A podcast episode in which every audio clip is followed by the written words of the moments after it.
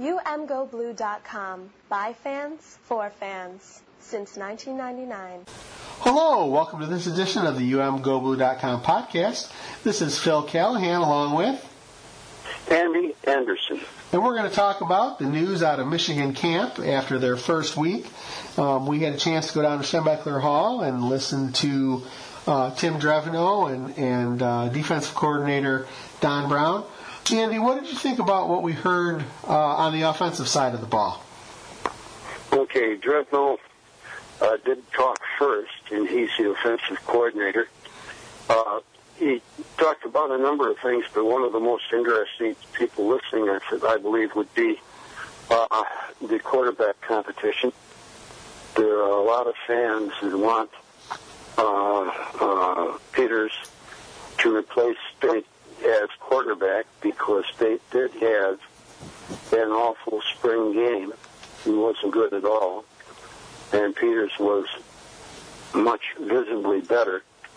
But that's going to be a real competition.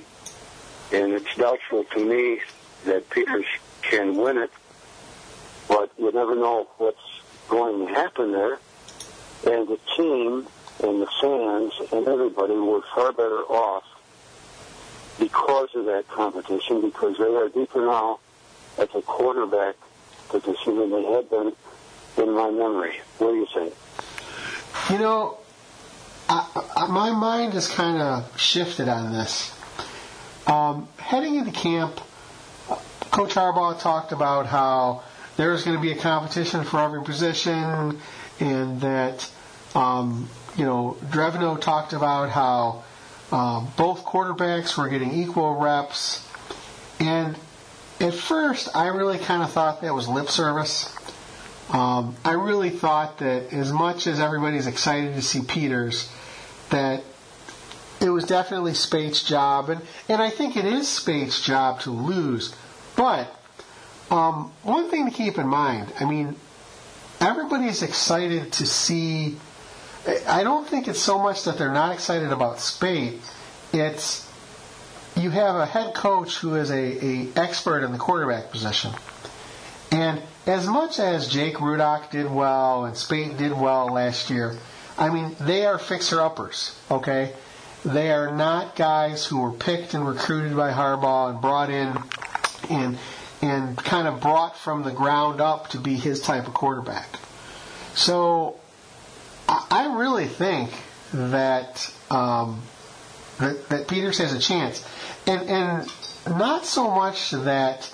Um, again, it has nothing to do with what people want to see, but and, and Andy, disagree if or you know, give me your thoughts on this. I really thought that Jake Rudock was the definition of a, a, a manager, a game manager. And I, ca- I kind of thought Speight was too. I mean, I wouldn't say that they're real explosive guys, it seems to me that that you know, as we get into the Harbaugh era here, his quarterbacks are going to be um, more explosive. So uh, again, is this the year? I don't know, but but I do think that, that Peters is going to get a good look, um, and and I, I'm kind of you know listening to the to the chatter out of out of practice a little more closely. Um, you know, what do you think about about where Speight is right now? I think uh, that Speight we didn't see all of his bad practices. We didn't see uh, the practices in Rome. We just, uh, I personally only observed the uh, spring game in Michigan Stadium, and in that game, Speight looked disjointed, looked disconnected, uh, threw interceptions, um, didn't play smart football, it seemed to me. But we didn't see the whole practice, and apparently this whole spring wasn't like that. Peters definitely has the better arm, probably can throw uh, better than, than Speight can as far as accuracy. And he just has, he's, he's in the category of a natural. He has a lot of natural ability to play that. Now, we haven't seen him throw to the state of the new receivers that they got.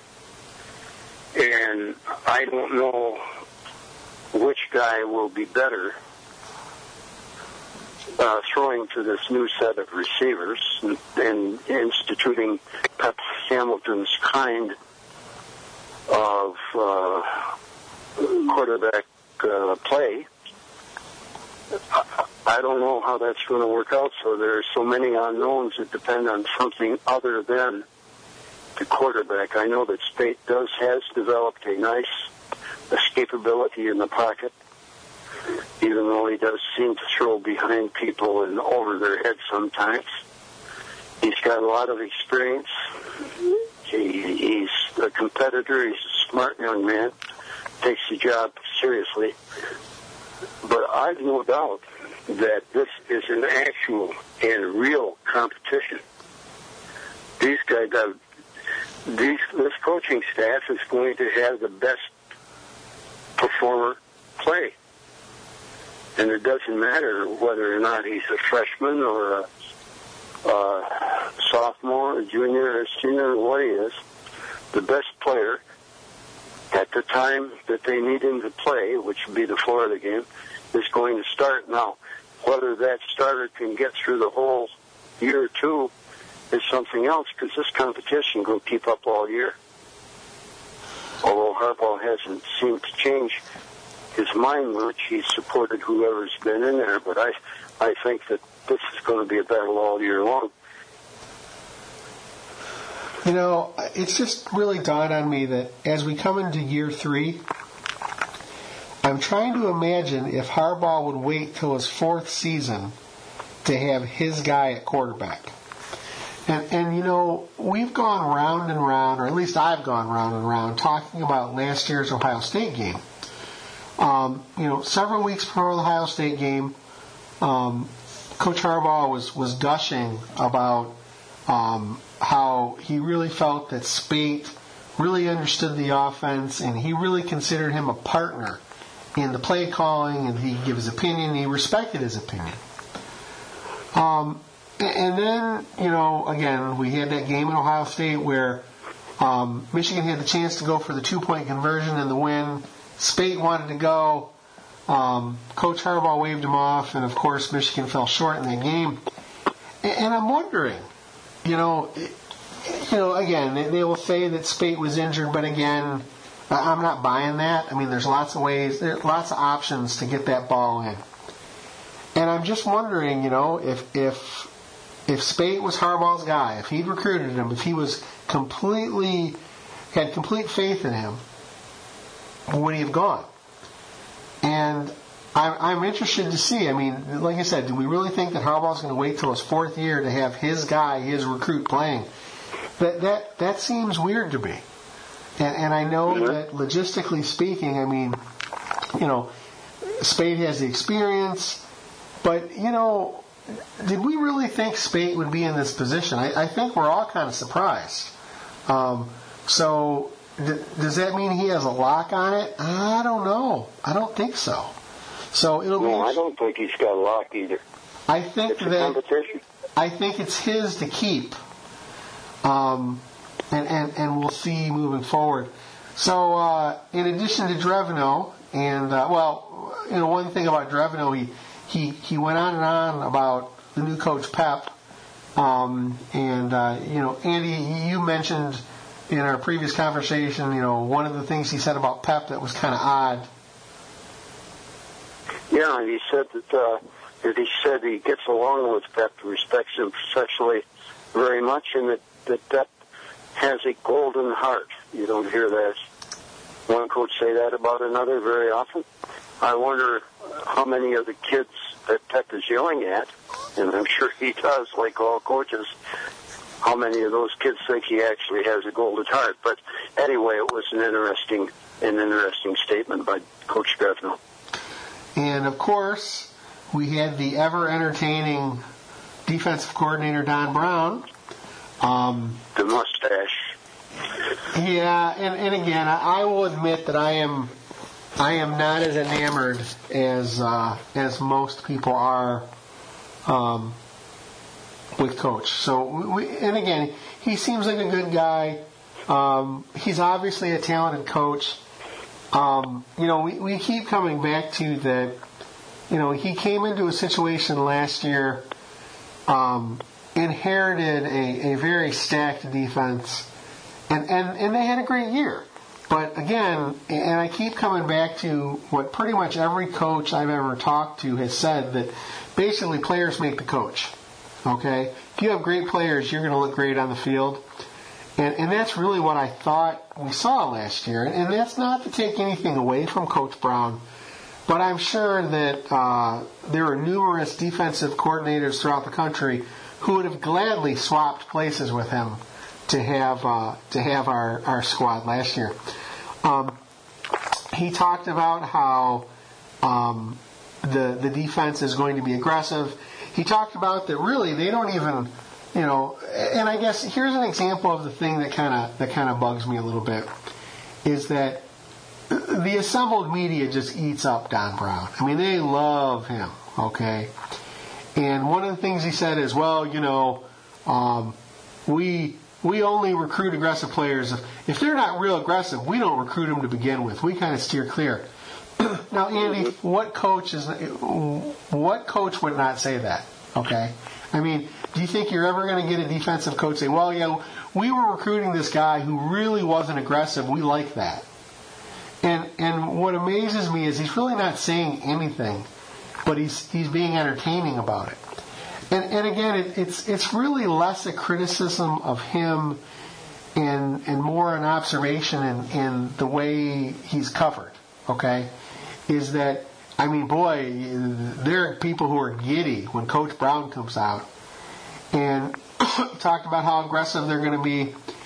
And, you know, it, it always comes down to me. Okay, there's three ways to beat a team.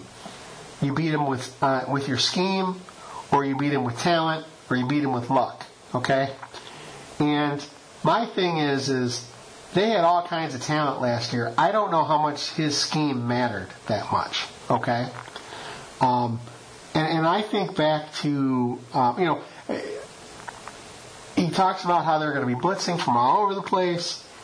And again, that's great, but I, I really look at a team like Wisconsin um, that blocks well and and plays power football. And you know, I I, I think they're gonna. I really think that's the kind of team that, that is just gonna sit back and, and pick their places against us. So again, it's just me. Uh, again, I just hear, oh, we're going to blitz from all over the place. It's not a gimmick though, and I'm like, dude, it's a gimmick.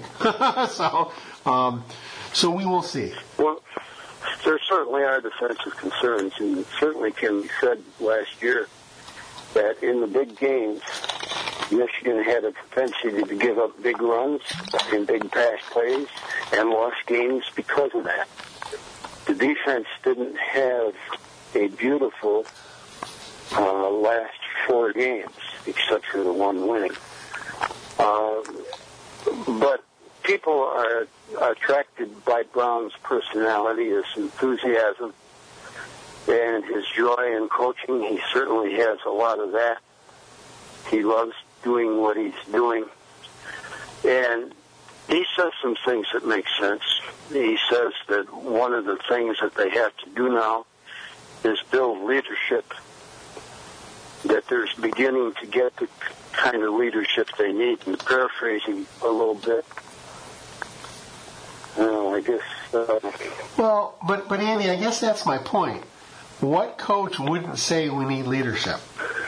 I mean, to me, to me, that is like from the, you know, just from the, the you know, there's that part in, um, in Bull Durham where the seasoned pro is telling the rookie how to answer questions. You know, we're going to play one game at a time, and you know, uh, you know, it, it, to me, it's like, well, we need leadership. Well, no kidding. Every team needs leadership. How are you going to do that? Well, they all they all out cliches at times, but he does have an extraordinary uh, um, I guess when he's actually coaching on the field, he's got a wonderful rapport with the players, and they match his enthusiasm, and you have to say he is enthusiastic. Listen, when you look back at the defensive coordinators that Rich Rod had, and you look at this. Oh, whoa, whoa, hold on! Don't talk about that crap show. Mhm. okay, Well, Andy, yeah, listen, listen, understand That it. was Michigan. That was Michigan for that Okay, era. but understand that, that I think we can both agree that um, the defensive coordinators under Rich Rodriguez did not distinguish themselves here. But but Andy, here I'll tell you what. Let's to, to your point, and I was going to mention this. Do you feel he is a significant upgrade over Greg Mattison? No, I can't say as I say that. Um, no, but they're both very good coaches. I think this guy is a very good coach. I don't think that at Michigan that he hasn't grabbed the brass ring on the merry-go-round of success yet. As far as the coach, they've had good statistics, but they lost three critical games, and in those three critical games, defensive uh, miscues, long plays, ring passing, stuff like that, all were a problem. So I think that the statistics last year were very, very good, but I don't think there's any way that you could compare that defense to the 97 defense that won a national championship. See, So that they they have they have to grow. Now, I don't know that Brown is going to hinder them from growing. Well, and listen, I agree with you. I mean, again, it's going to be really hard to compare any defense to 97. Um, and I'm not saying he's a bad coach. What I'm saying is, is that what I need to see from a defensive, from a coordinator, okay, is I need to see results. I need to see recruiting. I need to see it year in and year out. And I don't know how you can judge him as a coach on last year. I, I just I, I don't. And and again, I mean, I understand. Um, again, it's just I, I'm really surprised, and, and maybe it's just that I'm getting old and jaded. But the the just because he's entertaining, um, you know, I, I'm very much a, a numbers and metrics kind of guy. And listen, I agree. I, I'm glad he's enthusiastic. Okay. And, and listen, that's going to help in recruiting, but but show me when it works. Okay, really, we're going to judge Don Brown on next year's defense. Okay, because his You play- better you better believe it. The the, the sample of just using last year to say whether he's a great coach or not at Michigan is not fair. It's going to take a number of years, and next and this year coming up is going to be a real litmus test because they got to put together a defensive backfield that doesn't exist right now, and do it in a, a fine manner. Now- there are some parts there. Now, and, and I agree with that. And one of the things I really did like what he did is that, um, you know, there was people, there were people in the media jumping on um, how great some of the players are going to be, and, and he was the first person to walk them back and say, "Hey, hold on," and and and you know, I do appreciate that part of it. And and I do appreciate that you know he gave some pretty good reasons on why this defense can be really good this year. You know he talked Yes, he about he talked about how deep the guys were. He talked. I mean, so it's interesting because um, I when you take away the shtick, I do like a lot of what he says. Okay, but One one thing that he said was particularly interesting to me is he mentioned that some of some of the players aren't as inexperienced as you might think, like Kinnel, because they played a lot last year. Oh, They and, a lot of oh yeah, and that was my point. Is that really he made a strong case for all the you know because people say well there's only one or two quote unquote starters coming back, and he like and he went in and all the players who had had a lot of playing time, and you know one of the things we're going to see is that. Um, you know they're getting an extra week of practice. They're going to stretch out preparation, and I, I think that's a good thing. I think that on both sides of the ball, when you're trying to teach schemes or you're trying to def- teach the playbook, the more time you have for things to sink in, I'm expecting a better performance out of both units in the first game of the year. Um, I, I hope, and, and now I just hope we have fewer injuries too. both coaches, when asked about the new scheme, starting practice a week early, and how they like things as they were laid out now, they both like the system as it is now, rather than starting later like they did last year. So it looks like that might be a good change that the NCAA made. So, last thing to talk about. I talked about the metrics for judging Harbaugh's program, and I said, I said six thir- The numbers you need to remember are six, 13, and 20. It's been six years since Michigan has beat Ohio State. It's been 13 years since Michigan has won a Big Ten championship, and it's been 20 years since we won a national championship. Now, obviously, those aren't all Harbaugh's fault, but this is his third year, and um, you know I, I've been really clear. My the things I want to see from Michigan this year is I want to see them beat Ohio State, and or make the Big Ten championship game, and or make the college football playoffs. You know, a lot we talk a lot about the numbers of number of wins, and to me that's a false metric now. I mean, when you're playing Yes. you're playing 12 games, you're playing uh, a number of teams that that frankly aren't that great, and you know it, it's funny, Andy, because I know you don't. I don't know if you get the, the local Ann Arbor radio up there, but this week one of the radio hosts was going on and on about how tough Indiana was going to be. And you know what? Gosh darn it, that's great. I'm sure Indiana's going to be spectacular. But Coach Harbaugh was not brought in here to struggle against Indiana. And this is not to dismiss. I mean, you can lose any game at any time, but the the hand wringing that we do over over second rate programs, um, I think it shows how far. How, how much impact the Rich Rodriguez era and the Brady Hoke era has, has had on us that that oh don't worry don't forget about Indiana. Okay you know what? I'm not forgetting about Indiana but if we're losing to Indiana we got bigger problems. Um, understand and agree with your point. Uh, the, uh, Harbaugh is kind of kicked in the butt a little bit this year by the way the stars align because instead of having a group of seniors this year and experienced people, instead of having Peppers and Lewis, he's going to have some lesser players than those two stars from last year. A lot of times in the third year, you know, the the seniors will be there, the upperclassmen will be leading the team and all of that. Well, he's not going to have that advantage, and working with that bare backfield is going to be something to to see. They got they got talent underneath, talent waiting in the wings, and they're all going to compete. They're all look college ready body style, but if if in other words, what I'm saying is Hoke won a champ won a bowl game and stuff his first year, and he only did that because of the way of the pattern of the departures.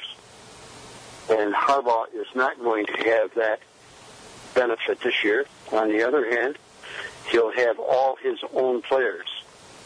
So he's got to do it. They got to beat Michigan State. They've got to beat Ohio State, and I, hopefully Michigan State won't be as tough as usual. Penn State is ranked higher than Michigan is right now, so that'll be another chore. But we'll see how it falls. It's going to be the most interesting year that we could possibly have. You're going to have a great time this year, so watching Michigan football. Andy I will tell you I think Michigan's going to win 10 games this year I just don't know I which so. I don't know which 10 and, and for me that's kind of the issue is that um, you know you could see a scenario where Michigan goes 10 and 2 and, and doesn't beat Ohio State and doesn't go to the Big Ten championship game. Oh boy, that would be that would be a flat out failure. Well, and and understand, I mean, really, and, and that's what I'm saying is that 10 and 2 is great, but you know what? Really, I can, I can live with 9 and 3 if you beat Ohio State. Um, and because, because again, Hoke teams beat up on, on easy teams and failed at the end of the season. And, and, and I, and again, that's what, what did we see last year? I mean, you, you ended up one and three, and, and and you know, out of those games, the game you had no business losing was Iowa. You had no You business bet. losing that game. So so understand that when I look at this year's schedule, okay, and, and you heard me earlier saying why I think I, I'm not sure our defense matches up real real well with Wisconsin. It's later in the year. It's on the road. All the earmarks of of that's going to be trouble. Um, so it's weird. In my mind, I have that game as a loss, and and I think there's another oddball loss in there. Okay, there's another game where Michigan gets caught. The question is, um, you know, is it is it? I mean, obviously losing to Penn State wouldn't be a surprise considering that that you know how how they bounced back last year and won the Big Ten. But really, you look at the schedule and I just say, you know, um, I really hope that it, that if Michigan loses another game, that they can that they will pull it together. And again, I think there's a lot of reason to think that this is the year we beat Ohio State. Um, you you have them at home, but but again, Harbaugh's first year, we thought they had a really good chance to beat Ohio State. Ohio State didn't have anything to play for, and Ohio State came out and thumped them. That game was over at halftime, and we said, well, you know, the team the team was thin and injuries caught up with them and the season caught up with them. So that's kind of how we how we blew that off. Well, what was last year? Same thing. Same thing. Now they they, they played a much tougher game of it. Um, but again, one and three. End of the season, one and three. So w- what I really want to see is I want to see ten and two and finish strong. You know, I I, I mean again, it, it, the number really is unimportant for me. Um, if if you lose, and again, think about this: if you go ten and two and lose to Michigan State and Ohio State, nobody's happy. Nobody's happy, especially with the dumpster fire that has been Michigan State this year in the offseason. Right. So, Right. so it's funny when you say how many wins. I'm like, I, I feel pretty good about ten. But again, if you lose to Ohio State and Wisconsin, nah, that's not a real solid ten and two, because again, you might get in the college football playoffs, maybe depending on how everybody else does.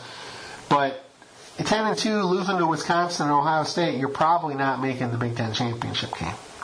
And right. again, it's not all Harbaugh's fault, but Michigan has not played in the Big Ten championship game since there's been one. And then, you know, getting back to Ohio State, you know, since 2000, Michigan has only won three times. You know, they, they, the last time they won was that gap year when, uh, after Tressel was, was, uh, run out of town. The time before that was 2003. So the last loss that Ohio State will recognize is 2003. You know what? That that's too long, and, and that has to change. Well, it sure is. They had a golden opportunity last year that they wasted because that was the year, uh, away game or not, that you should have beaten Ohio State because they were at low ebb right there. Now, how good they'll be this year, we don't know yet, and we'll see. But uh, they got to beat Ohio State. That's uh, it starts. The goodness starts there. All right, I agree. That's going to do it for this edition of the UMGoBlue.com podcast.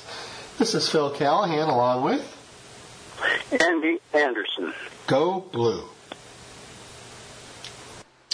Thank you for listening to the UMGoBlue.com podcast. All rights reserved. Search for UMGoBlue.com on iTunes. Go Blue.